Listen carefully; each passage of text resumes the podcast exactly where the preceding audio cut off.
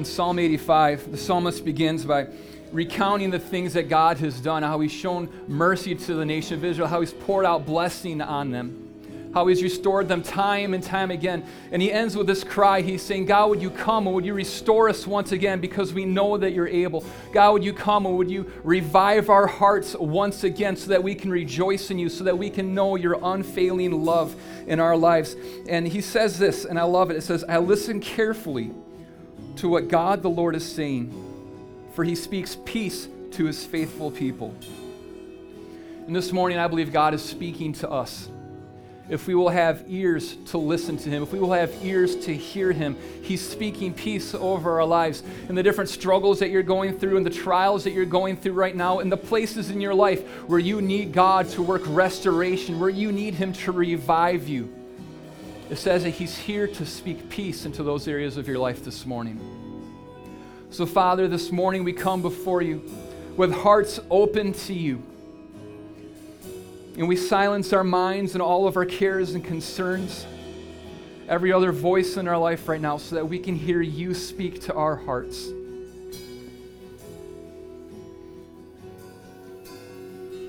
God, would you speak peace? Would you speak life into us? Would you speak faith into us, God? God, would you speak your unfathomable love into us, that we would taste and we would see, that we would know how good your love is for us, God. That's what we're here for this morning, is to encounter you, to encounter your presence, because we believe that our lives are changed when we hear the King of Heaven speak to us. In the name of Jesus, we pray. Amen. Well, amen. Good morning. My name is Jeremy. I'm the lead pastor here. I'm so glad that you're here with us this morning. I believe God is going to do great things today. Before you take a seat, don't you turn around, find a neighbor, and wish them a happy Sunday morning.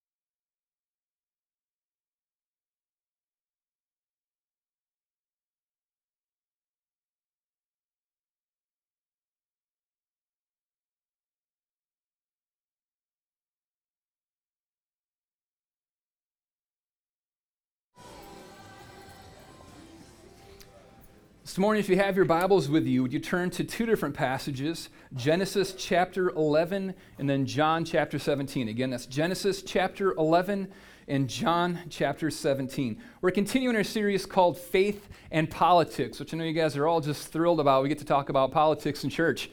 Um, but the reason that we're doing this is because in this election cycle, I've seen more fear, divisiveness, and dishonor than I've seen in any other election that I I can remember in my life, I'm only 35, so I haven't seen a whole ton of elections yet. Uh, maybe those Abraham Lincoln debates got pretty testy. I don't know. But in my memory, this is by far the most divisive election that I can remember. In fact, I was reading an article this week, and it was talking about how divorce lawyers are seeing an incredible spike in divorce filings. And the reason for that is because the people in the marriage disagree on who should be president of the United States of America. People are throwing away their marriages, they're destroying their families. They once said, in sickness and in health, uh, for better, for worse, till death do us part. Oh, you're voting for who? Oh, I don't love you anymore. I mean, think about that. It's not like they're fighting over leaving the toilet seat up or down. I could maybe understand that. But they're fighting over who they think should be the president, and it's causing so much disunity between the couples that they're filing for divorce. To me, that is absolute insanity. But also, we see another uh, uptick in something, and Facebook is reporting that there's a huge increase in unfriendings right now. I mean, come on, we're not even friends anyway. We're virtual friends who probably haven't seen each other since 12th grade. but what we do is we find out that they view politics different than we do. And instead of just looking at it and saying, oh, they disagree with me, they have a different point of view from their life experiences, the lens through which they see the world, we feel like we have to get involved and that we have to, you know, I'm going to change their mind. I'm going to show them why their candidate's is the living incarnation of evil and why my candidate's the savior of all of mankind. And so we get in there and we start posting about how they're an idiot and they're stupid and their candidate's going to destroy America and probably the world. And then other people who you don't even know who are friends with them start jumping in too. So you have 20 people who've never met and they're all telling each other how terrible they are and how horrible they are. And I love Twitter even more because on Twitter you're limited to 140 characters and that's including emojis. I mean, we, so, what you have happening is someone posts 140 characters, and then you're trying to change their lifelong political ideology in 140 characters, including like a frowny face emoji as well for emphasis. And people are unfriending each other, they're blocking each other. It's causing incredible divisiveness and disunity over all of that. And that's something that's even affecting the church. It's not something that's going on just with people who haven't submitted their lives to Jesus and are following the flesh. That would be understandable. But when it's people who say that we're brothers and sisters in Christ and that we're following Jesus together, and we have that kind of discord and disunity amongst us, the church is in trouble. And right now, more than ever, the church needs to be a people who, are united. We can't afford to be divided over the issue of politics because there is an entire world that God has called us to reach with the good news of the gospel of Jesus Christ. And that only happens when we're united. The power of unity is an incredible thing. I love this story in Genesis chapter 11, and it really demonstrates how powerful unity is. It says uh, in verses 1 through 9, at one time, all the people of the world spoke the same language and used the same words. As the people migrated to the east, they found a plain in the land of Babylonia and settled there. They began saying to each other, Let's make bricks and harden them with fire. In this region, bricks were used instead of stone, and tar was used for mortar. So, in case any of you are wondering, that's included in the biblical text. Then they say, Come, let's build a great city for ourselves with a tower that reaches into the sky. This will make us famous and keep us from being scattered all over the world. But the Lord came down to look at the city and the tower the people were building. Look, he said, the people are united and they all speak the same language. After this, nothing they set out to do will be impossible for them. Come, let us go down and confuse the people with different languages so they won't be able to understand each other. In that way, the Lord scattered them all over the world, and they stopped building the city. That is why the city was called Babel, because that is where the Lord confused the people with different languages. In this way, he scattered them all over the world. See, what's happened is God told mankind to go out. We're supposed to cover the entire earth. We're supposed to be fruitful and multiply and spread out. And what they want to do, I love this how even going back all of those years, we still want to be famous. We want to do something to draw attention to ourselves. They wanted to make themselves great. So they decided instead of being obedient to God and filling the earth, they're going to hang out in one city and they're going to build a great tower so that they never have to scatter and they can be famous together. And what this shows is that the power of unity makes all things possible. God Himself comes down and He says that they're going to be able to do anything they set their mind to because of the fact that you, they're united. It's not because they're so skilled or so gifted, it's because of the power that comes through unity, through common cause, through us coming together to pursue something that's bigger, something that's greater than ourselves, laying our own wills and desires and our own ego aside so that we can be a part of achieving something far greater than we could ever accomplish on our own. One of my favorite examples of this is the Apollo 11 mission. Still, when I look up at the moon, it's hard for me to believe that we have actually been there. And some of you are probably going, We haven't. It was all shot in a Hollywood studio. But it still blows my mind in how quickly it happened. Kennedy said, Let's go land on the moon because the Russians put someone in space. And then, in just such a short number of years, we actually put someone on the moon. But you know what it took to do that? There were over 400,000 people that worked on the Apollo 11 mission. 400,000 people were able to come together and develop the technology and the resources and the means that it took to blast people off into space, land them on the moon, and bring them back. Even just 20 years before that, that would have seemed like an impossibility. A hundred years before that, you would have been locked up if you had said that someday people will land on the moon. But nothing is impossible when people are united for good and for bad. And God isn't the only one who recognizes the power of unity, Satan recognizes that too. And he knows that if we're united in our mission as Christians to make disciples of all the nations and to teach them to follow the commands of Jesus, that nothing can stop us. Absolutely nothing can stop us. Just think about this God came he left the glory of heaven. He left his position, his power, his authority, humbled himself, came in flesh. Jesus lived amongst us. He served us. He lived a perfect, sinless life. He went to the cross to pay the penalty for our sins, to restore our relationship to God. And He sent us the Holy Spirit now to empower us so that we can actually accomplish the mission that God has given us. And if we will just be united because of what Jesus has already done, because of the gift of the Holy Spirit that God has given us, and the command that we have from the throne of heaven to go and to make disciples of all the nations, there is nothing that we can't do if we will be united. There are billions of people who have never heard that there is a God who loves them. There are billions of people on this planet that have never heard the name of Jesus. They've never heard that there is salvation. They've never heard of repentance of their sins. They've never heard of the life that we have in God. And God has sent us to them. He's made a way for them to know His love for them. It just takes us being a people who are united, a people who will go after this thing that God's called us to, recognizing that none of us are capable of doing this on our own. But when we come together, we can do more than put a man on the moon we can reach the nations. Every person on the face of this earth could hear the name of Jesus. If the one billion plus people who profess the name of Jesus would be united as brothers and sisters in Christ, and if they would be united in the mission that God gave us to fulfill. Our unity is so important that in the longest prayer that we see recorded in the Bible, the thing that Jesus prays for is unity for the believers. In John 17, verses 20 through 23, Jesus says this I am praying not only for these disciples, but also for all who will ever believe in me through their message. And I'm not just praying for you 12, I'm praying for everybody in all of time that will ever put their faith and trust in me, all Christians. And he says, I pray that they will be one, just as you and I are one, as you are in me, Father, and I am in you. And may they be in us so that when the world will believe you have sent me. I have given them the glory you gave me so they may be one as we are one. I am in them, and you are in me. May they experience such perfect unity that the world will know that you sent me and that you love me as much, I'm sorry, that they love them as much as you love me.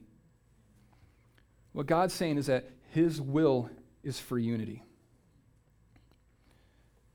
A unity that looks like the unity that Jesus has with the Father he says, That's the kind of unity that I'm praying that all of my disciples will have amongst themselves. Our unity is so important. It's what Jesus prays for. And I love how he does it out loud in front of his disciples. You guys ever been praying with someone and they want to say something to you, but they don't have the courage to say it, so they pray it to you? Lord, we just pray that you'd help Jeremy to stop being such an idiot. Lord, that he would eat more vegetables and eat less red meats? You can just tell me that. I don't know why you're trying to spiritualize confrontation by praying this. But this is what Jesus is doing. He's doing a teaching prayer. He knows his disciples are listening, so he's like, I pray that you would all be one. Probably doesn't have his eyes closed either, probably looking right at him.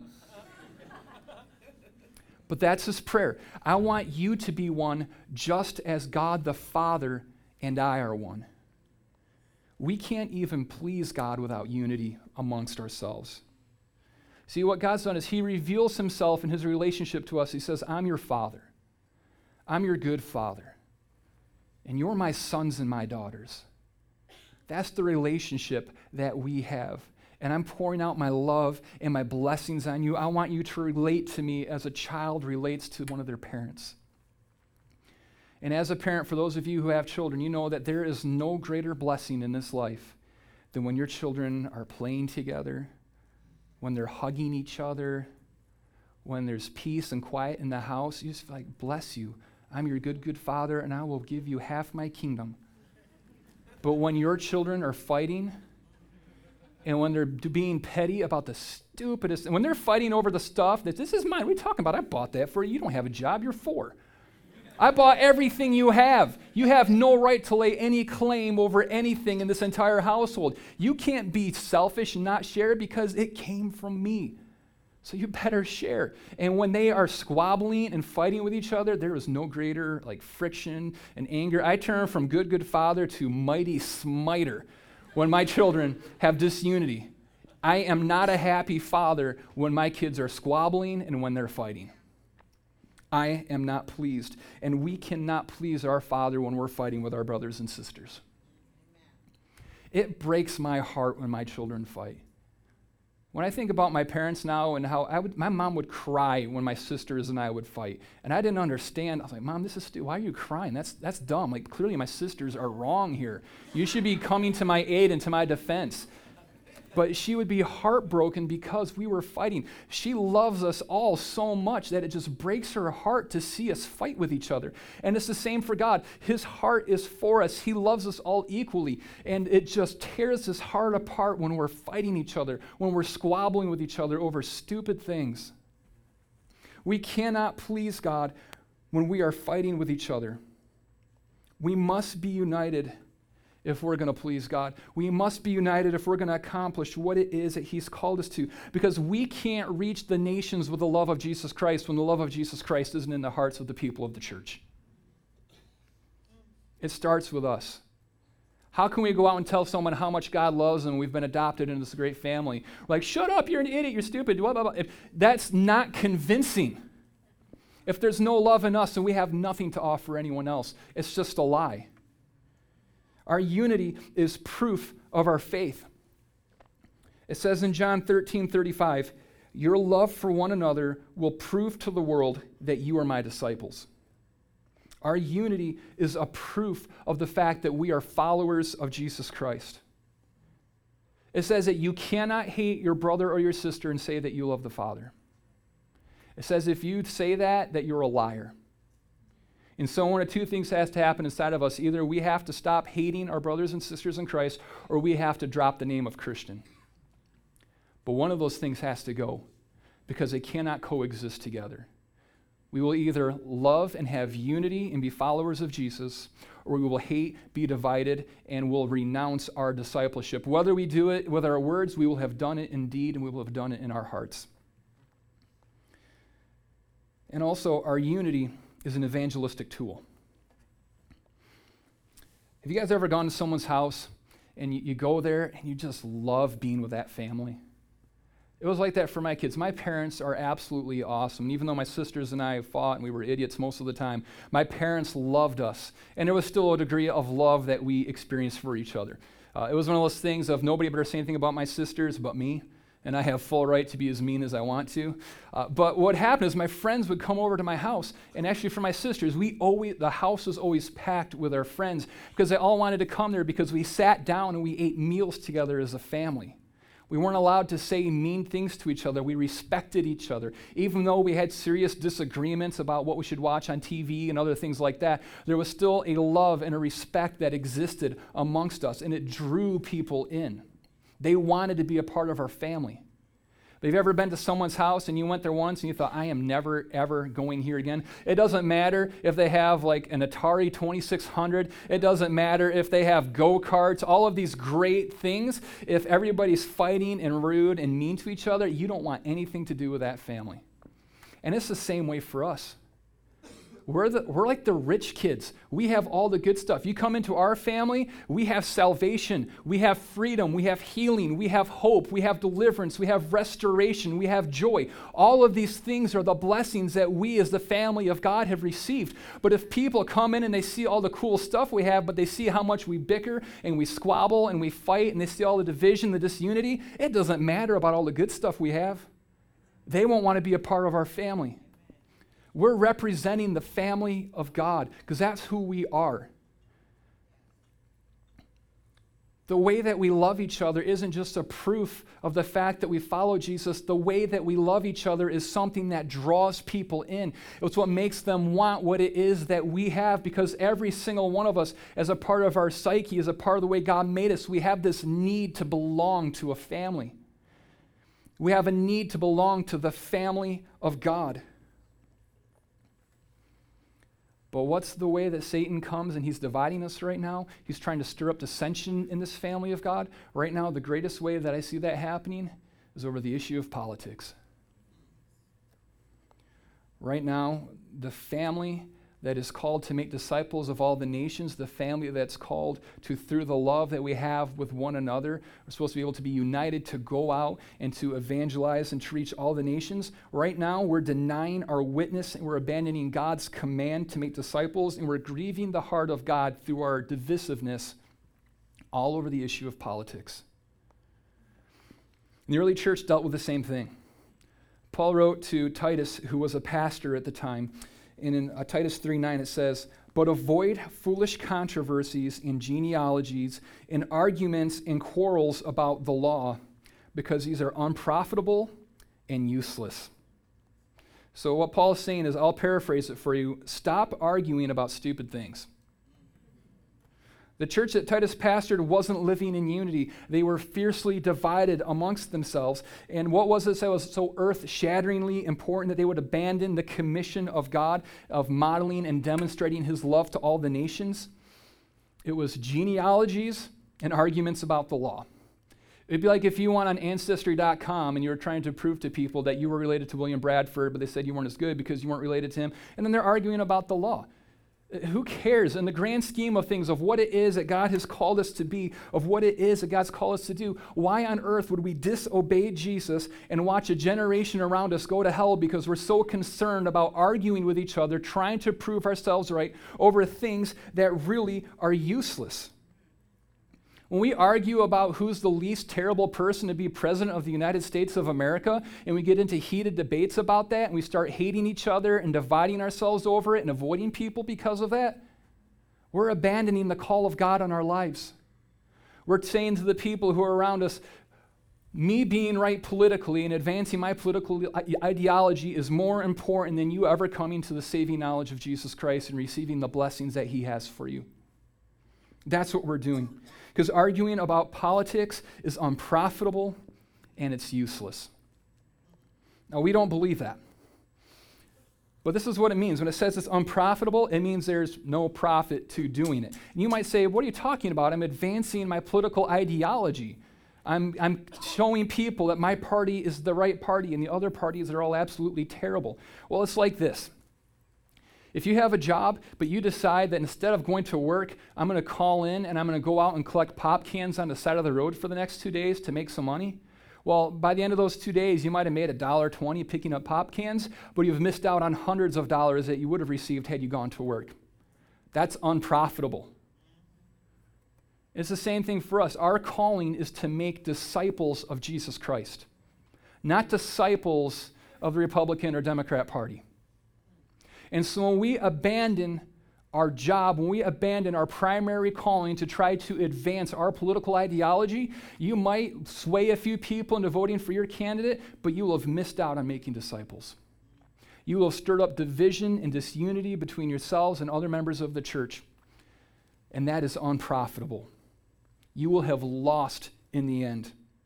And it's also useless because, let's face it, you can't change anybody's mind, anyways. I have never seen it happen once.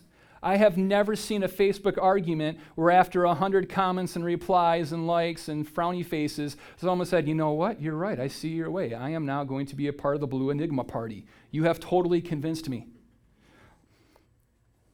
But the reason why we do that, the reason why we don't believe that it's unprofitable and useless, is because we've attached a hope for the advancing of the kingdom of God to our political party we think that in order for Jesus to do what it is that Jesus wants to do, this person has to be in office. This person has to be in power. And if this other person gets into office, then it's all over. Jesus is going to pack up his bags and go home because he's going to be powerless to be able to stop the, the horde of evil that's about to be unleashed on the world. I love it when we play this trump card. I threw that in there. We say, I wrote that one out.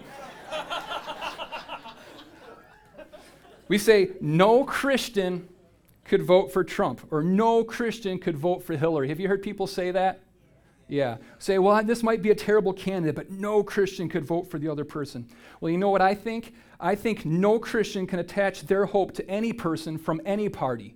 Our hope is in Jesus. And if we're looking to anyone else, we will be sorely disappointed.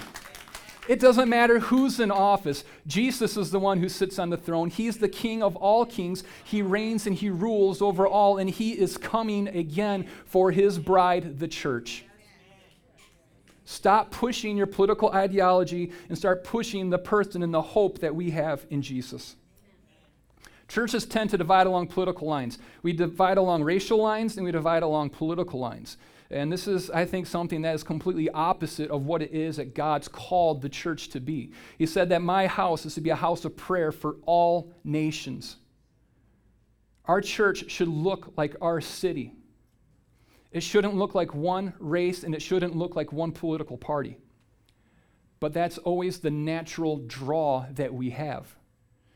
But this is what I think we need to do. You know who's welcome at Radiant Church? Democrats, Republicans, Libertarians, Green Party, Tea Parties, Communists, Socialists, Blue Enigma Party, and anyone else from any other political party that you can think of. Because I don't care about how it is that we divide ourselves over theories behind self governance. I am concerned about the blood of Jesus that unites us into one family, pursuing one cause to make disciples of all the nations. We are a family that is united by the blood of Jesus Christ and that is a greater uniter than any divider. And you know what a family needs to do sometimes? This was what my father gave us very spiritual advice to my sisters and I. He'd say, just shut up. Usually you'd be driving the car and we'd be in the back seat arguing, you know, he's trying to shut up back there. Sometimes we just got to keep our opinions to ourselves. Sometimes there are things that we know are so divisive that we just need to keep our opinions to us. We need to stop arguing with our brothers and sisters and go make disciples of Jesus Christ just like our Father called us to. And it doesn't matter what your political leaning is, that should have no bearing on who it is that you hang out with, who it is that you're friends with, who you love. It should have no bearing on the unity that you have with those who are around you. It shouldn't affect any of that. Because, in the grand scheme of things, it's unimportant. You know what I've discovered? There aren't two theories in the world for how to best self govern. In the United States of America, we think it's two. I love talking to Christians from other nations, and their political theories are just completely different than anything that we have. And to be honest with you, I have no idea if mine are right. Odds are they aren't. to be completely honest with you, probably what we think of as the ideas that we have for how to best self govern are probably completely off so, why does it even matter to us? Why would we be divided over this issue? See, we've got it all backwards. We have this idea in America that we need to have our faith be a private issue and that our politics need to be public. It should be exactly the opposite. We should be going public with our faith to every person that we meet. We need to be demonstrating and declaring the love of Jesus for them and the unity that we have as a restored family who have been joined together by the blood of Jesus. We should never be fighting and dividing over that. We should keep our political beliefs more to ourselves, I think. You know what was great before social media was you didn't know what people thought, so you could love them and be friends with them. Maybe we should take a Facebook and Twitter and Instagram fast until after the election. That's why I say if it would honestly be easier for you to love and have unity amongst the church if you didn't know what people believed, then don't know what they believe. It's that simple. And I love this too. You know what President, I'm trying to think through my, so President Reagan, President Bush, President Clinton, President Bush, President Obama, you know what they've done for me? Nothing. They never send me Christmas cards. I haven't gotten when I had surgery. They didn't come visit. They didn't send flowers. They don't know who I am. They never will know who I am unless I do something really terrible, and I'm not going to do that. But do you know who does know me? You know who formed me in my mother's womb? You know who died and gave himself up for me? Jesus Christ, my Lord. He changed my life personally. He knows me, and I know him. So I'm going to spend a lot more time advancing the one who died and gave himself up for me than I ever will any president. Because of what Jesus has done in my life, what he's continuing to do in my life, and because of what he can do in the life of every other person. Our unity is vital to our faith. Our unity is vital to our witness. When we divide ourselves over the issues of politics, nothing good is going to come of it. So that's how we're supposed to interact together as a church in the issue of unity. But I'm going to cover one more thing really quickly, and is that how are we supposed to treat the government and those who rule over us? Because right now I see an awful lot of dishonor uh, for every person. If you're in office right now, you've probably had all kinds of crazy emails sent to you and threats and phone calls and people saying terrible things about you on social media and everything else. And that's not the way that we've been called to live and to treat those who are over us. The apostles lived under an incredibly corrupt, oppressive, pagan, evil government that was committed to killing Christians and destroying the church. They were as oppressive as a regime as there has ever been, conquering the known world, imposing their will on the people, and slaughtering millions. And this is what Peter said to the church Be subject for the Lord's sake to every human institution, whether it be to the emperor as supreme or to governors as sent by him to punish those who do evil and to praise those who do good. For this is the will of God, that by doing good you should be put to silence the ignorance of foolish people. Live as people who are free, not using your freedom as a cover up for evil, but living as servants of God. Honor everyone, love the brotherhood, fear God, honor the emperor. Nowhere did Peter say trash them on social media. this has been a brutal election. Uh, to be honest, uh, this, the two main candidates running have the highest disapproval ratings of any two people to ever run for office. So they're not lending themselves to be endeared by the people to begin with. But the call of God on us is to honor them. We have to honor whoever it is that is ruling over us. Doesn't mean we have to agree with everything that they do. It doesn't mean that we can't speak for truth. But we always do it in a way that is honoring and in a way that is loving. Think of the example of Jesus as he's on trial. Innocent man, God in flesh, is standing there in trial before Pilate.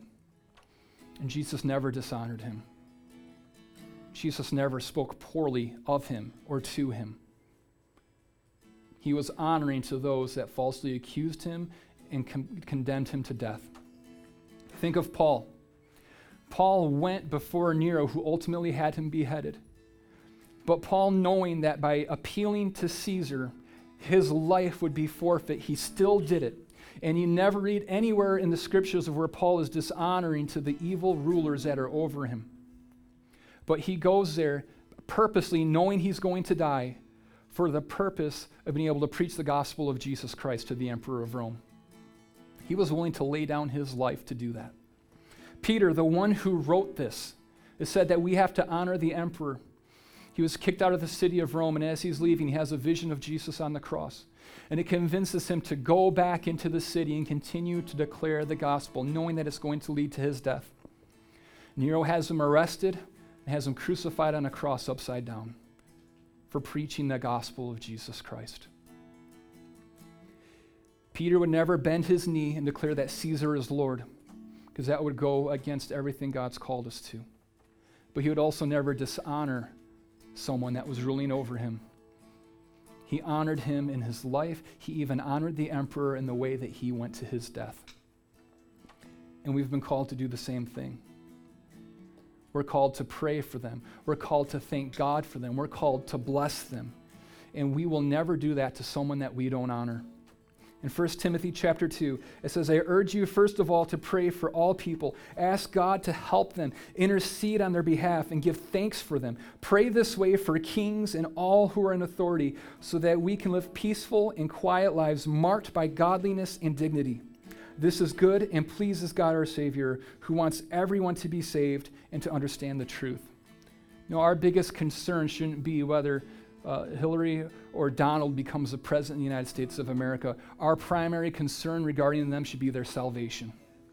Our primary concern should be asking that God would move on their hearts, that He would bless them, that He would reveal themself, Himself to them, that He would surround them with wise and godly people to give them counsel. We need to pray that God would change our hearts and turn our hearts so it doesn't matter who it is that rules over us. We recognize that they're there only because God has allowed them to be, that God has given them a platform, and now we need God to work on their hearts and to change them so that they would come to the place of saving knowledge of Jesus Christ and submit their lives fully to them. But that will never, ever happen if we, the church, hate them, if we're angry about them, and if we dishonor them. When we dishonor those over us, we sin against God. And we destroy any chance of the church being effective in their lives. We're called to bless, we're called to give thanks, we're called to pray and to intercede on behalf of those who rule over us. We need to honor them regardless of whether they're honorable or not, because it's the will of God our Father. And it's the way that He's going to advance His kingdom through those who reign and rule in high positions. And this morning, let's just take a moment. Let's just pray to God and ask Him what it is that He would have us do with this.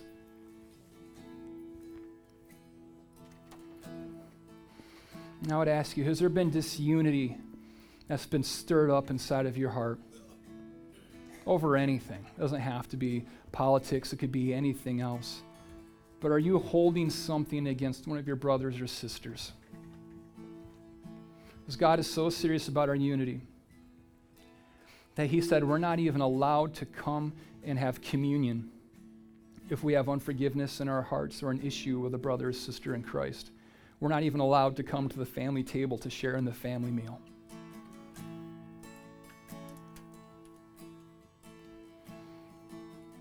If there's someone that you need to forgive inside of your heart, and do that now, release them from that. Give that burden over to God. Ask Him to fill you with love and grace and mercy for them. Ask Him to give you eyes to see them the way that God sees them, to be filled with love and affection for them to put aside petty differences and things that don't matter so that we can be united as the church of Jesus Christ. And so that we can boldly, fearlessly be united in declaring the gospel and reaching all the nations.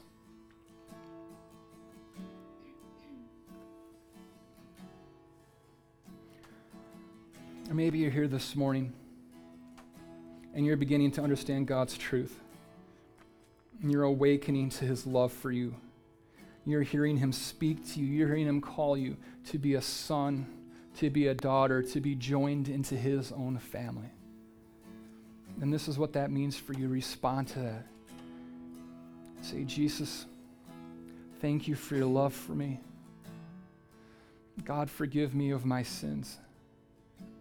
I turn away from the old life and I want the life that you have for me.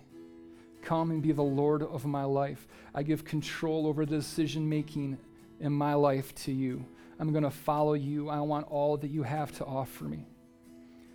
Send the Holy Spirit to me. God, give me the ability to hear you speak to me and to sense your promptings and nudgings. Begin the work of changing my heart, changing the way that I think to be like the way that you think. And God, fill me with knowledge of your goodness. Uh, fill me with that sense of your presence, that um, that sense of unity and acceptance that I have in you. And make me a part of this church family so that I can call you Father and that you can call me your child. In the name of Jesus, I pray. Amen. I encourage you. We're going to continue to worship this morning. Continue to allow God to speak to you and take a moment just to worship Him and enjoy His goodness.